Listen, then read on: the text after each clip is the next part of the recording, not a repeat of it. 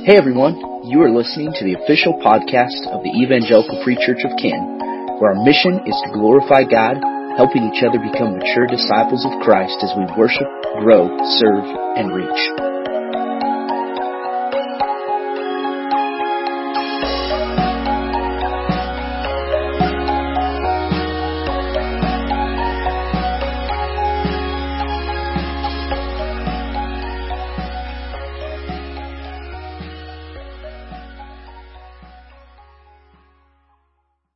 Open your Bibles up to Genesis chapter 18.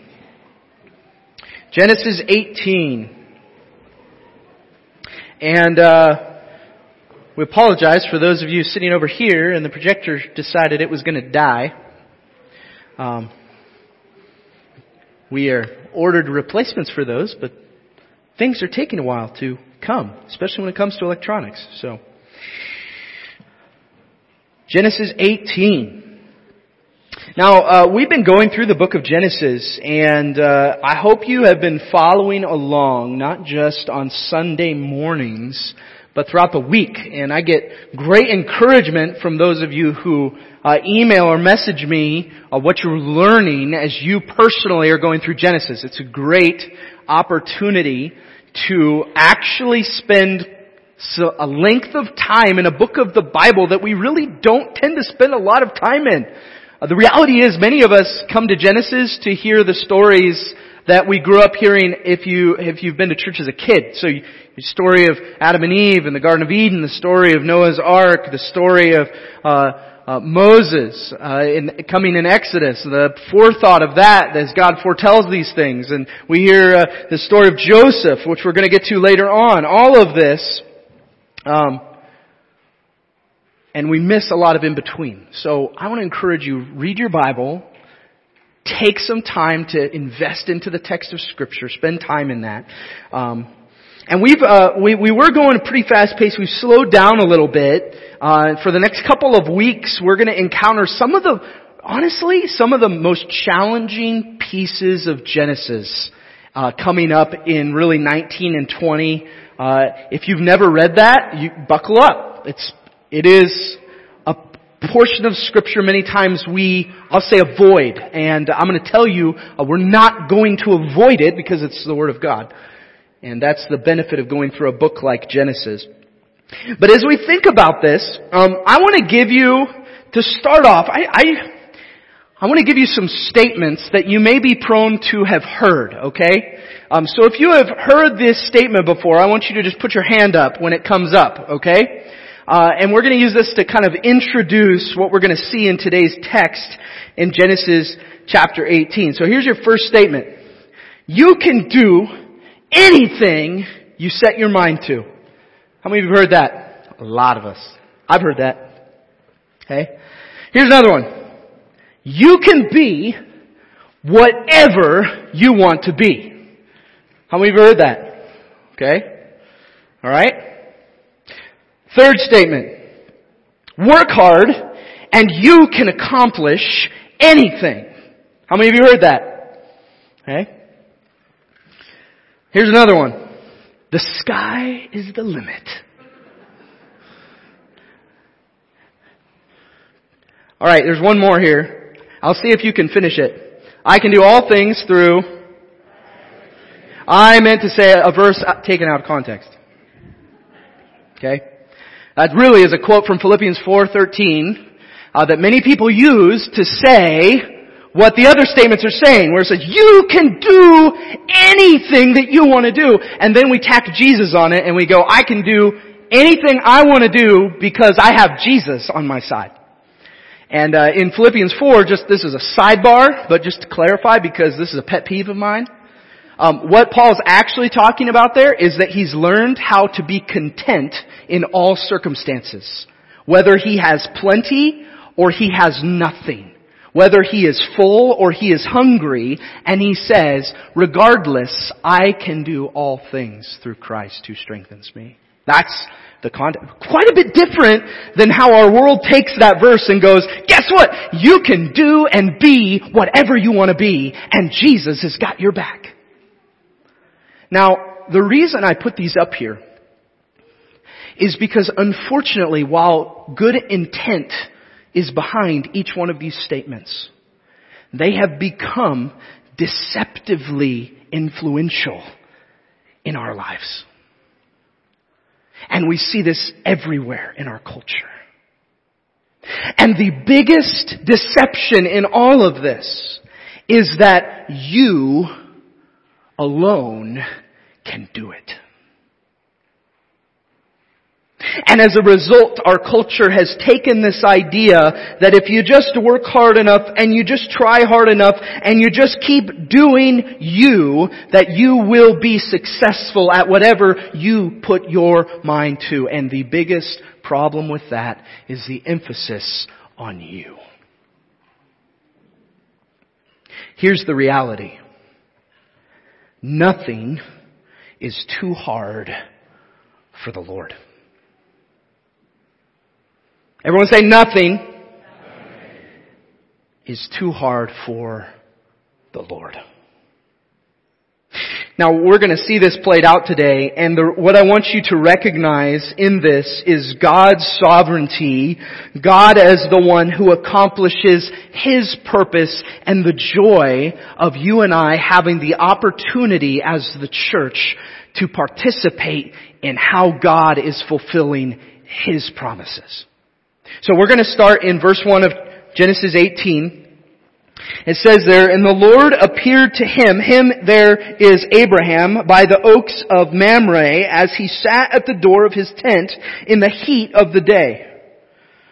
He lifted up his eyes and looked, and behold, three men were standing in front of him. When he saw them, he ran from the tent door to meet them and bowed himself to the earth and said, O Lord, if I have found favor in your sight, do not pass by your servant. Let a little water be brought. Wash your feet. Rest yourself under the tree. While I bring a morsel of bread that you may refresh yourselves, and after that you may pass on since you have come to your servant. So they said, do as you have said. Now, here's the reality of this in these first five verses. In verse one, when it says, and the Lord appeared to him, that word Lord is the word Yahweh. Yahweh God appears to Abraham, and I have to wonder, and again, it's fun to speculate about some of these things, what Abraham was doing uh, when these three men appeared to him because it says, as he sat at the door of his tent in the heat of the day, he lifted up his eyes and looked. I'm convinced he was taking a nap. I could be wrong. It doesn't say. He lifts up his eyes and all of a sudden there's these three men standing in front of him and he goes, whoa! So he runs from the door. He's excited. And look at his response. We, we can gather from Abraham's response what kind of men these were. Because if they had just been three ordinary guys, Abraham's response here would have looked different. And instead, Abraham runs from his tent and he gets closer. It says what? He bowed himself to the earth. And then he says, O Lord, or my Lord, if I have found favor in your sight, do not pass by your servant. And he offers ultimately, uh, he, he asks them to share, uh, I'm going to call it a snack. A morsel of bread that you may refresh yourselves. And after that you may pass on since you have come to your servant. They go, do as you said. Now, it's really funny what happens next. Because Abraham takes this, let me bring you a morsel of bread. And he pulls out all the stops. I, he goes, look at what takes place here in verse 6. Abraham went quickly into the tent to Sarah and said, quick! Three seahs of fine flour. Now I have to wonder, just being a husband myself, how Sarah interpreted this. Right? Here comes, here comes Abraham in the tent door. He's like, quick, get the flour, make bread do this, this, and this. I, again, just speculation. If I did that, my wife is going to go, slow down. What, what is going on? So, Three seahs of fine flour. Now, what's really interesting about this is if some of you may have a footnote in your Bible that talks about how much a seah is. And a seah is, is about seven quarts. Okay? So we went from a morsel of bread to bring the whole pot of flour. Three seahs of fine flour, knead it, and make cakes. And if my kids were reading this, they would say, Abraham, you need to say please. In verse 7 it says, and Abraham ran to the herd. So he gets done telling his wife, make cake. Then he goes and runs to the herd. Verse 7, take, took, took a calf, tender and good, gave it to a young man who prepared it quickly. Then he took curds and milk and the calf that he had prepared and set it before them. And he stood by them under the tree while they ate. Now, Really, there's not a ton we can glean from this, but I'm going to say the moral of the story in this section of scripture is, if God shows up, pull out all the stops. Okay? But we do learn a lot here at how Abraham responds to the presence of these three. And I have to challenge us in thinking, when we encounter God at work, how do we respond? And as we're going to see even later on, I'm convinced that so often we are so distracted by accomplishing our own goals and purposes because I can do whatever I want to do if I set my mind to it, that we miss God at work. How would we respond if we were in the same shoes as Abraham here? Something to challenge ourselves with. Now, while eating, these three men inquire about Sarah. So, uh, verse 9, chapter 18, says, They said to him, Where is Sarah, your wife? And he said, She is in the tent. The Lord, get this, Yahweh said, I will surely return to you about this time next year, and Sarah your wife shall have a son. And Sarah was listening at the tent door behind him. Now, verse 11 is a clarifying statement. Says, Now Abraham, Abraham and Sarah were old, advanced in years. The way of women had ceased to be with Sarah. So, if you go back uh, and read just before this in Genesis 17, you're going to find that God has already told Abraham that his promise will be fulfilled through Sarah. If you go back even further, you find that God had promised that he would build a nation through Abraham long before this point in time. And then Abraham really struggles with patience and starts to try to take matters into his own hands and Sarah does the same, and Sarah says, well, here's my servant Hagar, just have children with her, so God's purposes will be fulfilled. And when we talked about that, we discussed how our impatience often leads us to try and speed up the process of God fulfilling His promises. It doesn't work. God will fulfill His promises in His time, in His way. And whether it's that Abraham hadn't communicated this to Sarah, or that Sarah just didn't believe Abraham, we don't know because God had said it's going to be through Sarah. She's going to have a son. And Abraham and Sarah are in their 90s. Okay? Abraham is a hundred years old. And so this seemingly impossible thing the Lord Himself is now saying, I'm going to come back not in a month, I'm going to come back a year from now and she's going to have a son. And Sarah's listening to this. And in verse 12, she laughs to herself. It says, So Sarah laughed to herself, After I am worn out and my Lord is old, shall I have pleasure? And of course, it says she laughed to herself. So this could have been an internal, like, yeah, right. But the Lord hears. And I don't know about you, but I find great conviction in seeing that the Lord God hears even Sarah's thought life when she laughs at the possibility of what God has just said he will do.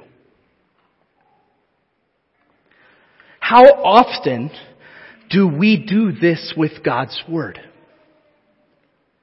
We read miraculous accounts and promises of God and internally we laugh or we doubt God's ability.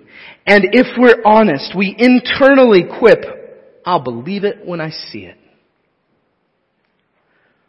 So often, if we're really to step back and evaluate the condition of our heart, we're going to quickly see that we wrestle with faith in a God who can accomplish anything He chooses. Nothing is too hard for the Lord. Verse 13, the Lord says to Abraham, Why did Sarah laugh? and say, shall I indeed bear a child now that I am old? And here is where this statement that we've been talking about comes from, church family. Is anything too hard for the Lord? At the appointed time, I will return to you about this time next year, and Sarah shall have a son. But Sarah denied it, saying, I did not laugh, for she was afraid. And he said, and I, I read this in this kind of voice, no, but you did laugh. You did. I heard you.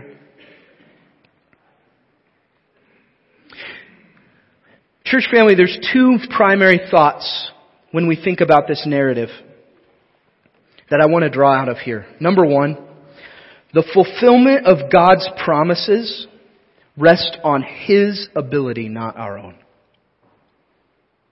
The fulfillment of God's promises rests in His ability, not our own. Too often, you and I are most prone to look at what's up before us and go, I can't do that. More specifically, we look at what God has called us to in His Word and we go, well, that's not for me.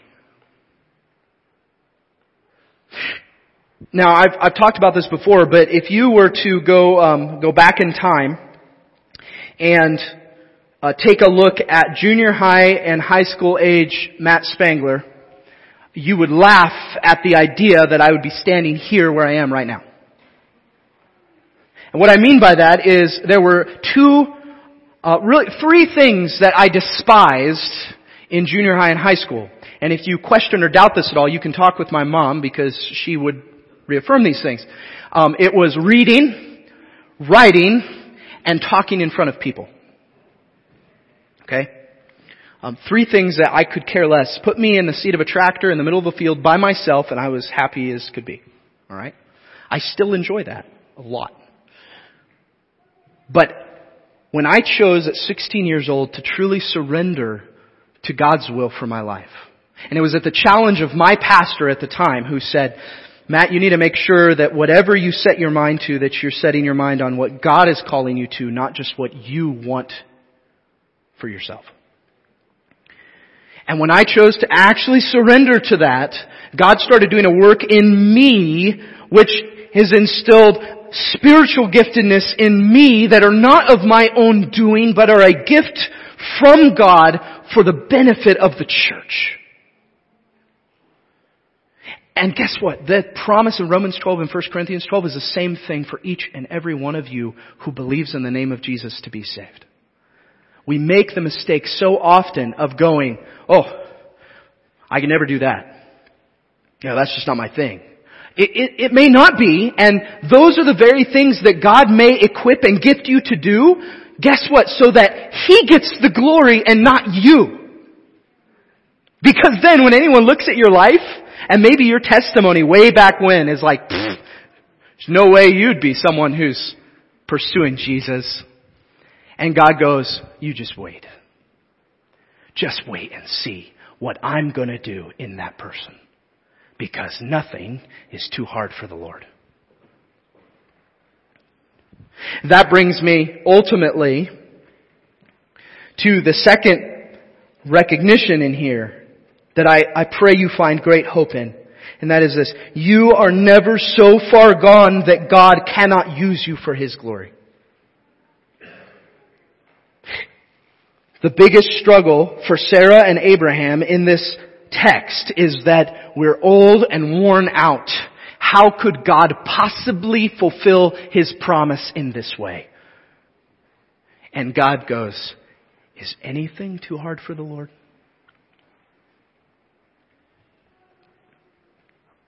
Now, brothers and sisters, I am not saying that some of you wiser saints should expect a baby in the next year. Alright? it's not what I'm saying.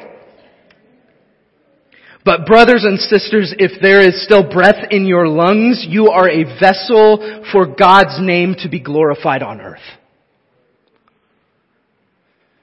And too often I see so many people that convince themselves that they've put in their time and I'm just gonna relax and I call it the spiritual retirement mentality.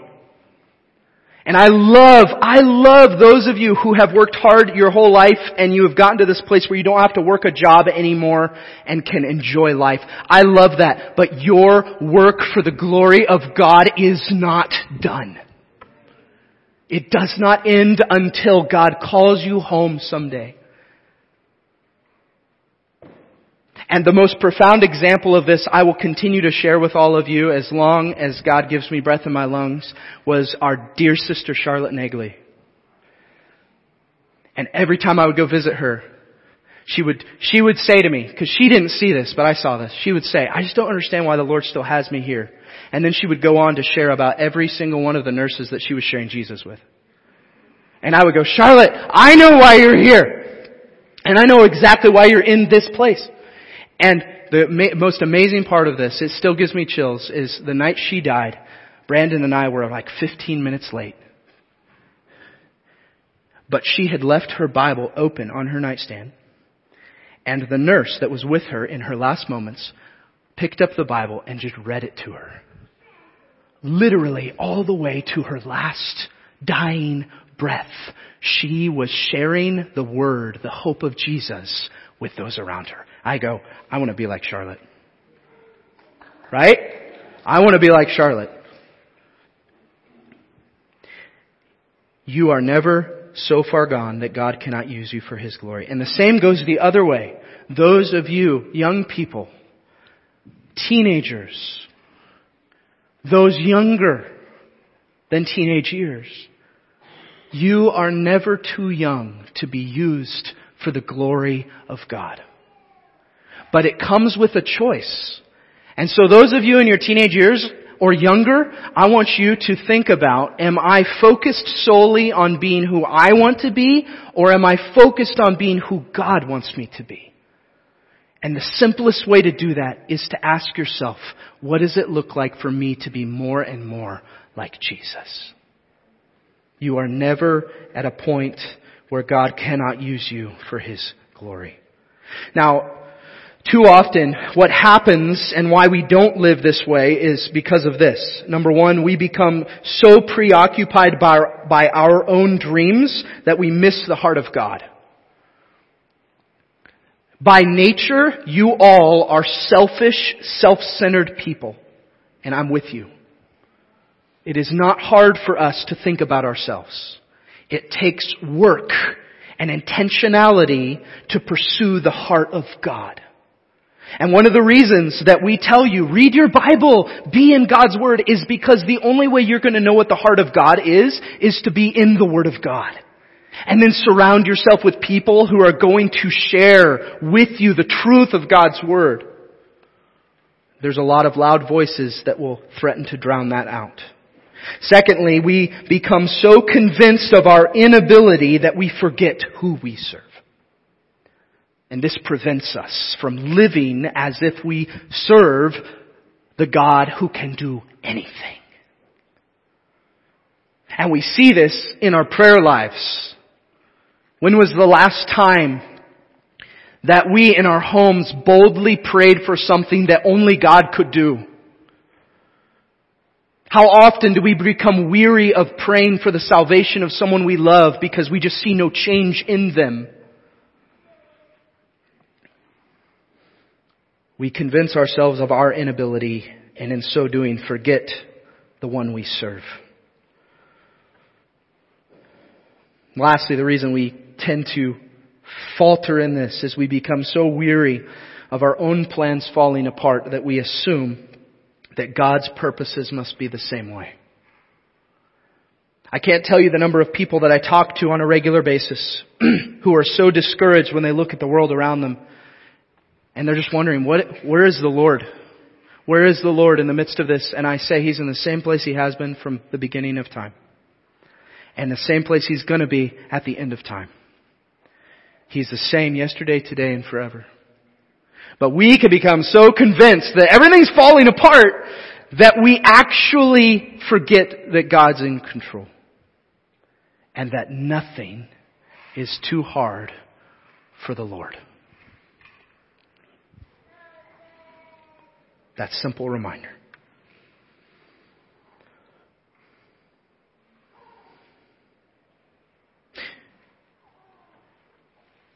I want to give you three practical applications in the midst of this. Number one, know the promises of God. If you're sitting here going, I don't even know what God's promised, you need to spend some quality time in the Word asking the question, what has God promised? And what hasn't He? Kids, I hate to burst your bubble, but God has not promised that you're going to be a sports star. Working brothers and sisters, God has not promised that you will be monetarily successful in this life.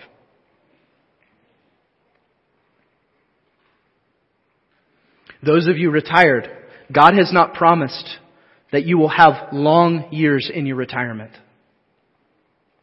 Those are not things He's promised. If we become fixated on those things, we're going to be really discouraged a lot of the time. But there is hope. There is hope rooted in the reality that God has promised that in Christ there is no longer death but life eternal a salvation that does not depend on your own ability, and in fact it cannot. As Ephesians 2 would say, you are dead in your trespasses and sins. But God saw our greatest need and intersected and calls us to himself and has made a way through Christ that all who believe in the name of Jesus will be saved. That's the gospel. And you cannot do it yourself. Number two, check your personal priorities with the commands of God. Once I know what God has promised and what He's asked of me, I need to do some evaluation and go, does my life declare that my God can do anything? Or have I limited Him? Have I put God in my box? We do that a lot. And we forget that I'm created in God's image, He's not created in mine. And number three, refocus your faith on God Almighty. All powerful, all knowing, just, righteous, holy God who never changes. Nothing is too hard for the Lord. Now I'm going to ask the worship team to come up and I want you to turn with me to Romans chapter 8. Because in the midst of this, as we close out this time, reminding ourselves that um, nothing is too hard for the Lord.